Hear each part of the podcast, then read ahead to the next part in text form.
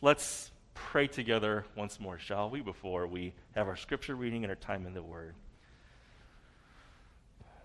Lord, our prayer is very simple this morning. Like the psalmist, we ask that you would open the eyes of our hearts, that we would behold the wondrous things in your law. Would you speak to us through your word and remind us of all that you've done for us and who you are as we spend this time together? We pray this in Jesus' name. Amen. All right, our scripture reading this morning comes from the book of Zechariah, Zechariah chapter 3, verses 1 through 10. Zechariah, if you have your Bibles with you, is the second to last book in the Old Testament. So maybe start with Matthew in the New Testament and then flip backwards. You'll have Malachi, which is the last book of the Old Testament, and then before Malachi is Zechariah. And I want to encourage you to keep your Bibles or your uh, app, your Bible app on your mobile device open, because we're going to be referring to this passage quite often. Uh, I will show some other verses in different passages, a couple quotes on the screen, but uh, would like us to keep referring to our actual text in the Bibles that we have with us or your smartphone app. I'm reading from the NIV today the New International Version, and I do have an NIV Bible, but I was trying to, you know, before we have our uh, our worship service, I'll just do a dry run where I'll read the text out loud to myself in that room over there, and I was having a hard time seeing the font. That, that's kind of where I'm at right now. So I got to read off the screen and make the font bigger. Oh, it's so sad, but that's the reality I'm in. So we'll be looking at Zechariah chapter 3, verses 1 to 10. Here we go. Then he showed me Joshua the high priest standing before the angel of the Lord, and Satan standing at his right side to accuse him. The Lord said to Satan, The Lord rebuke you, Satan. The Lord, who has chosen Jerusalem, rebuke you. Is not this man a burning stick snatched from the fire? Now Joshua was dressed in filthy clothes as he stood before the angel. The angel said to those who were standing before him, Take off his filthy clothes. Then he said to Joshua, See, I have taken away your sin, and I will put fine garments on you. Then I said, Put a clean turban on his head. So they put a clean turban on his head and clothed him, while the angel of the Lord stood by. Verse 6 The angel of the Lord gave this charge to Joshua. This is what the Lord Almighty says If you will walk in obedience to me and keep my requirements, then you will govern my house and have charge of my courts and I will give you a place among these standing here. Listen, High Priest Joshua, you and your associates seated before you, who are men symbolic of things to come. I am going to bring my servant, the branch. See the stone I have set in front of Joshua. There are seven eyes on that one stone, and I will engrave an inscription on it, says the Lord Almighty. And I will remove the sin of this land in a single day. In that day, each of you will invite your neighbor to sit under your vine and fig tree, declares the Lord Almighty. This is God's word. Uh, you know, earlier this year, I scheduled a trip to return to Haiti in November, just a couple of weeks from now. Uh, I will not be going, unfortunately. Things are still a bit too unstable there after the former president's assassination this past July, and then the devastating earthquake that struck in August. And I'm sure some of you have also heard about the kidnapping of 17 American and Canadian missionaries, which happened just over a week ago in the country's capital city, Port au Prince. They were leaving an orphanage and they were kidnapped by gangs, which seem to be kind of ruling the streets in Port au Prince right now. So I will unfortunately not be returning, at least not anytime soon, but I do ask all of you to remember Haiti in your prayers. I receive updates regularly from Pastor Jude Aguzma. Even he has stopped flying into the capital city when he returns back. He's been going into the second largest city called Cap-Haïtien, and uh, his most recent update from just last week actually said that things are going about as well as they can expect, we can expect for the school and the church, but he did also ask us to pray for these kidnapped missionaries. Uh, I have some fond memories from my previous eight visits to Haiti. Of course, there are the people I've met and befriended, especially the pastors and church leaders. I miss them very much. And I do actually miss some of the food. I miss their rice and beans and that special sauce that they pour on top of it. But some of my memories aren't just from my time in the country itself. I've also got some memories from the actual traveling to and from Haiti. I've run into a few mishaps, and there's one particular memory that sticks out. On one trip, I was coming home with a friend and fellow pastor, and our flight out of Haiti was supposed to land in Miami for a layover. But we got rerouted to Puerto Rico because the plane was having some mechanical problems. And so we landed in San Juan. We had to go through customs there, and then we had to wait for like three or four hours in the terminal while American Airlines was looking for a new flight to book us on back to Miami. And so we went through that ordeal of just kind of waiting. We were hungry, we were tired, you know, kind of first world problems. But by the time we finally got on the plane in Puerto Rico and then landed in Miami, my friend and I had long missed our connecting flight to Chicago. So we were basically stuck there. We just spend an extra night in Miami and then take the next available flight the following day to Chicago. American Airlines was kind enough to put us in a hotel free of charge because of all the troubles we went through. And so, at the very least, my friend and I were able to sleep in a comfortable bed instead of on the airport floor. And we even took a nice shower. That was really nice. But there was one small problem I didn't pack an extra set of clothes. I should have, but I just wasn't expecting to spend an extra night on my way home. So I took this nice, long, refreshing shower. Felt like a million bucks when I came out. And then I had to put on the same clothes that I wore out of hot and humid Haiti. Same socks, same shorts, same t shirt, same everything. Yes. It felt as nasty as it sounds. Now, maybe there's a few of us here, I don't know, youth group students might be thinking, oh, is there a problem here? I, I put on dirty clothes every day.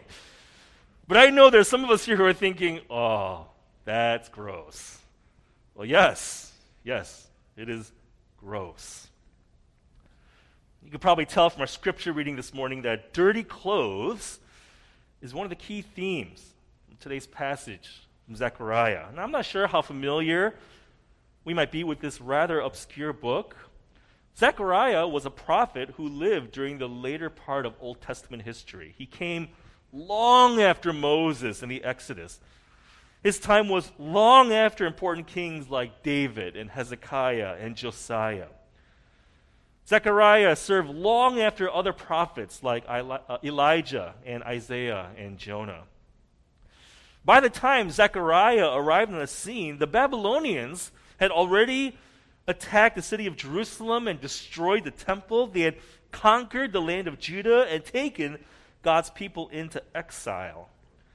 In fact, a handful of them had already returned back to their homeland after Babylon itself was conquered by the Persians. And one of the first priorities for these Jews who had come back to their homeland was building a new temple to replace the one that had been destroyed earlier. According to Ezra chapter 5, two leaders who played a key role in this rebuilding project were Zerubbabel, who was the governor over the land at the time, and Joshua, who served as the high priest. And Zechariah is also mentioned here as one of the prophets who helped kind of get this building project started. This marked a beginning of a new hope for this generation of God's people. Zechariah talks about this in the first chapter of his book. In chapter 1, verse 4, Zechariah warns them do not be like your ancestors to whom the earlier prophets proclaimed. This is what the Lord Almighty says Turn from your evil ways and your evil practices. But they would not listen or pay attention to me, declares the Lord. Now, that was the previous generation that went into exile. How did this new generation respond? Well, just a couple verses later in the same chapter, verse 6, we read, Then they repented and said, The Lord Almighty has done to us what our ways and practices deserve, just as He determined to do. Now, that's an encouraging response. And if we keep reading, we'll see that Zechariah then has a series of visions. Eight visions, in fact. And these visions reveal how God is going to restore his people and deal justly with their enemies. But one of these visions, the fourth one, right in the middle, hits the brakes. There's all this hope, all these promises, but then there's an abrupt change because this vision focuses on a major problem facing God's people during that period of time. And that problem is going to be the first of three topics we're going to consider from our passage this morning. We're going to look at the problem first, and then we'll talk about the solution, and then we'll finish with the cost. The problem, the solution, and then the cost. Let's start with the problem. Now, if you have your Bibles or your mobile app still open, if you look at verse 1, verse 1 sets the stage for us. In verse 1, we read, Then he showed me Joshua the high priest standing before the angel of the Lord, and Satan standing at his right side to accuse him. Now, in just this one verse, we have all the features describing what we might call a courtroom scene. We have a judge in this case, the judge is an angel who is acting as God's appointed representative. We also have a defendant who's on trial. That's Joshua. And we have a prosecutor. In this case, it's Satan who is accusing the defendant and insisting that he is guilty. Now, what exactly is the problem here? Well, verse 1 also mentions that Joshua is the spiritual leader of his people. He is the high priest. Now, that was an incredibly important role, an incredibly important office in the Old Testament. The high priest had the unique responsibility of standing in between God and his people. More specifically, the high priest stood between a holy God and sinful people. The technical word for this role that was commonly used for this responsibility was mediator. The high priest was a mediator who stood between a holy God and his sinful people. And the most important way that the high priest carried out his role as a mediator was by offering a special animal sacrifice on a special day each year in a special room in the temple called the most holy place. Only the high priest could enter this special room, and only once a year on Yom Kippur, or the Day of Atonement, to offer this animal sacrifice for the sins of the entire nation. Now, this was an awesome responsibility. It's really what made the office of high priest so sacred. And it's also why the high priest, whoever he was, had to follow some special rules that didn't apply to anyone else. For example, he had to avoid anything that might make him unclean or unfit to participate in worship or carry out his duties as priest.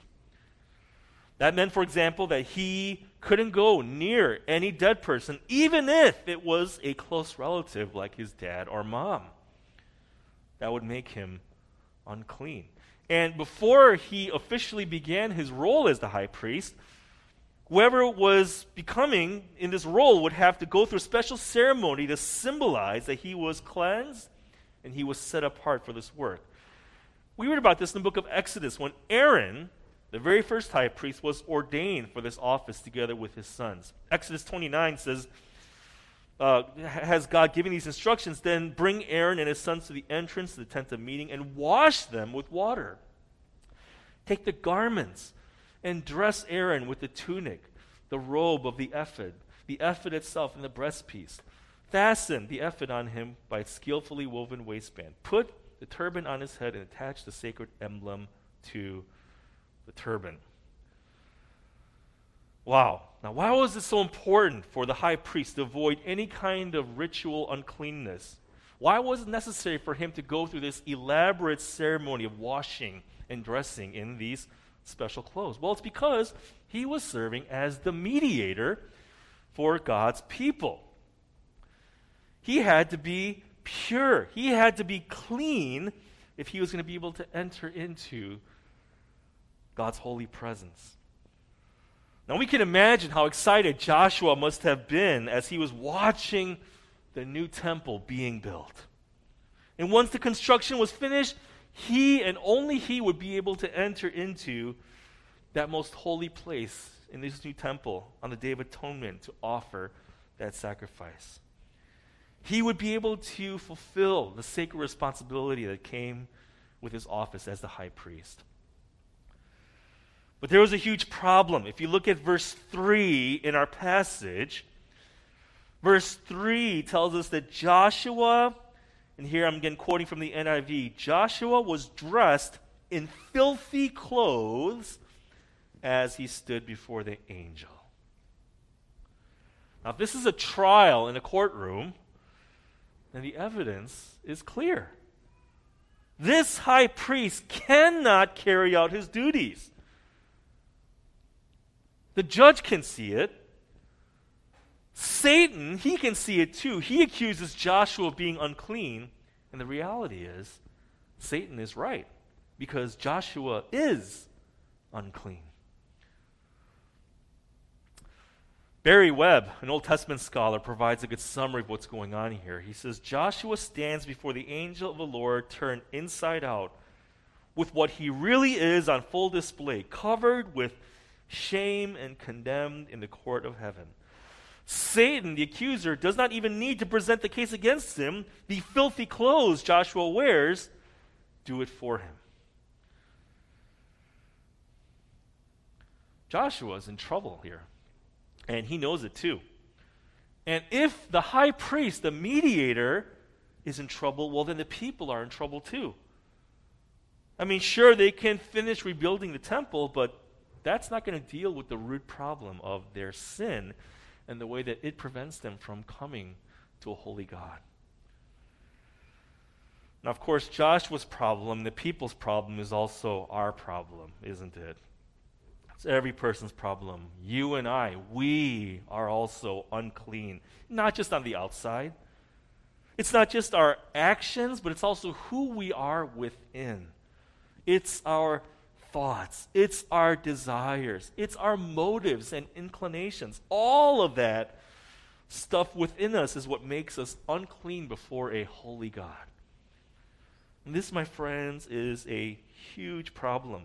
And maybe you've sensed it as you've heard the silent voice of our enemy accusing you. He whispers against you, he tells you that you are unclean, that you are unworthy. And maybe you felt that yourself, even without needing to hear his disheartening reminders. Well, thankfully for Joshua and thankfully for us, there is a solution. That takes us to our next part. The solution. Well, it seems Joshua is doomed. Satan accuses him of being unworthy, and his dirty clothes clearly show that that is the case. He's unworthy. And so now it's time for the judge to issue his verdict. And it's clear that the verdict should be guilty. Guilty as charged. But then something strange and unexpected happens. God speaks through his angel, and he basically tells Satan to sit down and be quiet. Look with me again at verse 2. Verse 2 says, The Lord said to Satan, The Lord rebuke you, Satan. The Lord who has chosen Jerusalem rebuke you. Is not this man a burning stick snatched from the fire? Here we see God j- rescuing Joshua from what would have been otherwise a slam dunk guilty verdict. In that sense, this unclean high priest is like a burning stick that's been snatched out of the fire. He's rescued. But that's not all that happens. Look with me again at verse 4. In verse 4, it says, The angel said to those who were standing before him, Take off his filthy clothes then he said to Joshua, See, I have taken away your sin, and I will put fine garments on you. wow, God doesn't just pronounce this guilty man innocent, he also takes away his sin. He says that very clearly in the second half of verse 4 I have taken away your sin. And we see this symbolized in the way that he instructs the others who are in the courtroom to remove Joshua's dirty clothes and replace them with new clothes. Fine garments is the way that the NIV puts it there. Boy, that is fantastic news for Joshua because really he had no other hope. It's not like he could pull out another set of priestly garments from his suitcase as if he had a whole bunch of extras lying around. These were the only ones he had, and they were unclean. Nor did Joshua have the option of just going home and putting these garments in a washing machine with his other dirty clothes. You know, some of us have had that experience of getting a stain on one of our favorite shirts or pants or whatever item of clothing might be, and we can feel our hearts sink as we realize, oh man, that's not coming out. Doesn't matter how much I wash it, doesn't matter what kind of detergent I use, that stain is permanent. Now, Joshua was apparently in this same dilemma. His clothes were apparently that filthy, and he had no hope unless there was someone who was willing and able to provide a brand new set of garments. And that's exactly what ended up happening for him. God provided the new clothing for Joshua as he removed the unclean ones and took them away. And I think, my friends, this change in the outward clothing beautifully pictures the change in Joshua's inward condition. If I can borrow again from my experience in Miami, Joshua didn't just get clean clothes, he was also able to take a hot and refreshing shower. He was washed and cleansed on the inside and out. You know, I love how Zechariah gets in on the fun in the next verse, in verse 5. If you look there with me, verse 5, it says, Then I said, not then the Lord said, or the angel said, but then I said, Put on a clean turban on his head. So they put a clean turban on his head and clothed him while the angel of the Lord stood by. It's almost as if Zechariah interrupted God while he was giving his instructions. But Joshua's clothes. Maybe Zechariah got a bit too excited for Joshua as he saw this surprising change in his circumstances. And if, boy, if that's what happened, it's kind of hard to blame him. But in any case, the problem has now found a solution. With his new and clean clothes, Joshua can now carry out his duties as the high priest.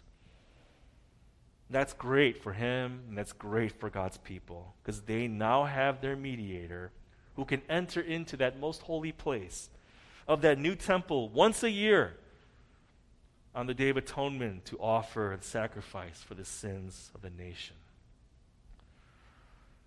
Well, we looked at the problem and also the solution, but there's also a cost. There's a cost. I'm going to finish with that. You know, if we're getting into the story at all, we might be happy for Joshua. I mean, that guy was guilty. He was guilty. And as we noted earlier, Satan knew it. And, you know, Joshua knew it too. Pretty much everyone there knew it. The evidence was clear. His clothes were dirty. But what about the judge? Did God know that Joshua was guilty? And if he did, if our answer to that is yes, then another question comes up. If God knew that Joshua was guilty, why didn't he pronounce Joshua guilty? Why did he let him off the hook? That's really the question here. Barry Webb, the scholar I quoted earlier, gives a clear explanation of this dilemma. He writes If this is indeed a courtroom scene, what has happened to due process? What kind of judge is this who, on the one hand, acknowledges the reality of Joshua's sin and at the same time refuses to allow the case against him to proceed. How can a man who ought to be condemned be summarily acquitted and appointed to high office? Either sheer arbitrariness or a wanton partiality is operating here, as when a corrupt judge dismisses charges against a personal friend, or else there is another explanation. You know, hearing a not guilty verdict is usually great news for the defendant. But we must ask is that just? I think some of us here might be able to imagine how angry we would be if we knew a person was guilty and then saw him walk free. Especially if we also happen to be friends or relatives of any victims he may have harmed. And then we start asking questions How can this happen? How can this judge who knows he's guilty let him walk free? Maybe one explanation we I think of is oh, he must have missed something. Maybe he overlooked a key piece of evidence or testimony from the witness. Or even worse, man, is this judge corrupt? Maybe a friend or relative of the defendant bought him off with a bribe. But in either situation, declaring a guilty person innocent, I think we would agree that would not be just. That would not be fair. Now, is that what's happening here? Is God being unjust by letting this high priest off the hook when he knew that he was guilty? The answer is no, that's not what's happening here. God was able to pronounce the not guilty verdict upon Joshua and still uphold his justice because he knew something that nobody else in that courtroom might have known at the time.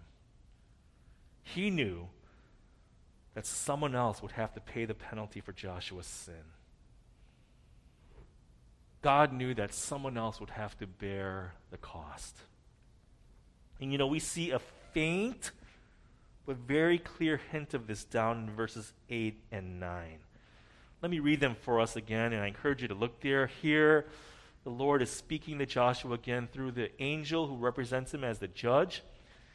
And in verse 8 it says, Listen, high priest Joshua, you and your associates seated before you, who are men symbolic of things to come, I'm going to bring my servant the branch. See the stone I have set in front of Joshua? There are seven eyes or facets or sides on that one stone, and I will engrave an inscription on it, says the Lord Almighty, and I will remove the sin of this land in a single day. Now, look carefully here with me these verses. First, we'll see that uh, God tells Joshua that he, as the high priest and his fellow priests, are a symbol of things to come. And then God speaks in the future tense. He says that He will bring His servant. Not I am bringing or I have brought, but I will bring my servant. Now, who is the servant exactly? Well, we don't have any details here. All that God says, the only detail He provides, is a rather ambiguous clue at the end of verse 8 where He refers to this servant whom He will bring someday as the branch. Now, you may have noticed in your English Bible that the first letter of that word branch is capitalized, capital B. That's not in the original language. The Bible translators made that decision, but I think it's the right one. When we look at the few other instances where this word is used in the Old Testament, it's very clear that it's not describing the limb of a tree, it's talking about a person. We see an example of this from Jeremiah chapter 23, verse 5, where it says, The days are coming, declares the Lord, when I will raise up for David a righteous branch, a king who will reign wisely and do what is just and right in the land. So, this branch that God will raise up or bring, this branch is going to be a king of some sort. But remember that in verse 8 of our passage, Zechariah 3 8, God tells Joshua the high priest that he and his associates are symbolic of things to come. So, this individual, whoever he is, this individual that God will bring someday, will apparently be a king in David's line. He'll be the promised branch, but he'll also be a priest like Joshua this servant of God will both be a king and a priest. Somehow, in some way, in this one person, both of these offices will be fulfilled. king, priest. More importantly, according to the end of verse 9 in our passage, if you look there, this coming king and priest will remove the sin of the entire land in a single day. He will apparently need to offer just one sacrifice that will take away the sin of all the people of God. Now, many of us here who are familiar with our Bibles, we know who the servant of God is, don't we? We've learned that he was the true priest who offered that single sacrifice that removes the sin of God's people once and for all. We've learned that this priest didn't just offer this definitive sacrifice, he was the sacrifice. We read about this in New Testament passages like Hebrews chapter 9, verse 11 and 12. But when Christ came as high priest of the good things that are now already here, he went through the greater and more perfect tabernacle that is not made with human hands. That is to say, is not a part of this creation. He did not enter by means of the blood of goats and calves, but he entered the most holy place once for all by his own blood, thus obtaining eternal redemption. How was God able to pronounce this not guilty verdict upon Joshua and still uphold his justice? Well, it's because he knew that someone else would eventually bear the cost. Someone else would pay the penalty for Joshua's sin. And what was true for Joshua in his day is also true for every believer who has trusted in Christ alone. You know, as I think about that extra night in Miami, I realized that my friend who was traveling with me, he was in the same predicament. He didn't pack an extra pair of clothes either. But what if he did? And what if he went out of his way to be extra nice to me by saying, you know, hey, Brian, I've got an extra t shirt here. Why don't you wear it? We're the same size, it'll fit you, and trust me, it'll feel much nicer. I don't mind wearing my t shirt from yesterday. Please, go ahead and wear it. That would have been really nice of him. And you know, in some ways, that's kind of what Jesus did for us. We know we are guilty.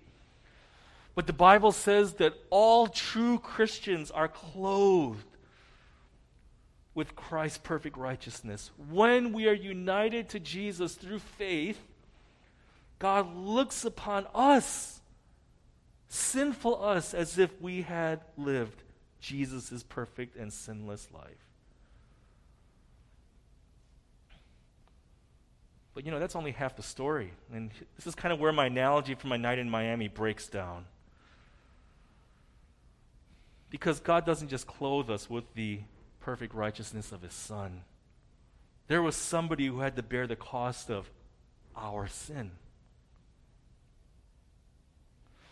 Our sinless Savior had to be willing to be treated like a sinner, even though he was 100% innocent to borrow from the analogy of our passage today, our great king and priest was willing to be clothed with our sin as he suffered and died for us. As he was hanging on the cross, God treated Jesus as if he had committed personally every sin that every believer would ever commit, even though he was innocent, even though he had done nothing wrong. My friends, this is the message of Christianity. This is the gospel. Let me finish by offering three quick thoughts for application. First, I'd like to suggest that we shouldn't pretend that we're better than we really are. Like Joshua in the beginning of our story, we are sinners, you and I. We are unclean. We are unworthy to serve God. And this is not low self esteem.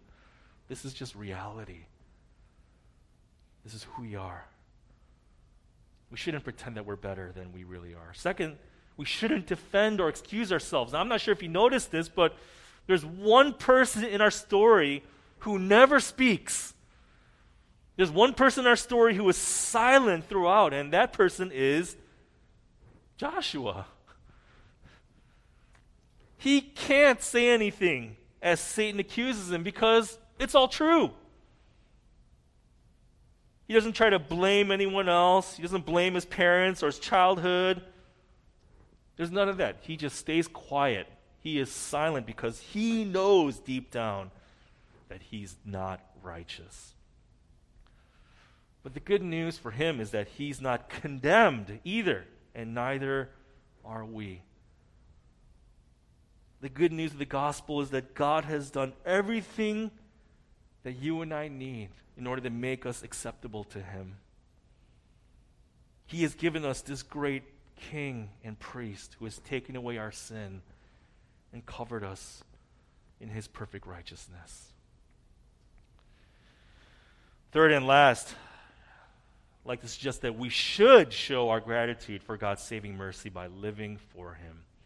If you look with me at verse 7, we see God telling Joshua through the angel this is what the Lord Almighty says If you will walk in obedience to me and keep my requirements, then you will govern my house and have charge of my courts, and I will give you a place among these standing here.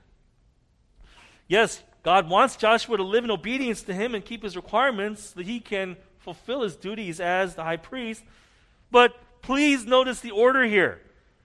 God doesn't give Joshua these instructions before he provides him with the new clothes. He does it after. God doesn't say to Joshua, You must obey me if you want to earn my forgiveness and mercy. No, he says, Joshua, I've already forgiven you. I've already pronounced my verdict of not guilty. I've already covered you with these new clothes. So now, go and live for me and obey my commands. I know many of us know this already, but it's worth repeating again and again and again, my brothers and sisters in Christ. We never obey to earn God's forgiving love. We obey because we are already secure in His forgiving love. The order makes all the difference in the world. It makes all the difference. Let's pray. Father, we're thankful for this obscure story from this obscure book that fills us with such great hope as we're reminded of this gospel message. We know we are guilty, we know we're unworthy. There's nothing that can change that reality on our own strength. But we also know that you are a merciful, good, forgiving, loving God. You do not leave us to wallow in our sin. Like sticks rescued from a fire, you've reached down and saved us. We're so grateful that you not only remove our sin from us, but you cover us, you clothe us with the perfect righteousness of your Son, Jesus Christ. You look upon us as if we lived his perfect life. And Lord, we're broken by the reminder that in order for that to happen, Jesus, you, our great King and High Priest, had to be willing to be clothed with our sin. As you entered the most holy place, as you offered that final sacrifice, yourself, to remove our sin forever. Lord, would you please help us to rest and rejoice in that great hope? And then from that hope, live for you, point others to you. We ask this in his great name. Amen.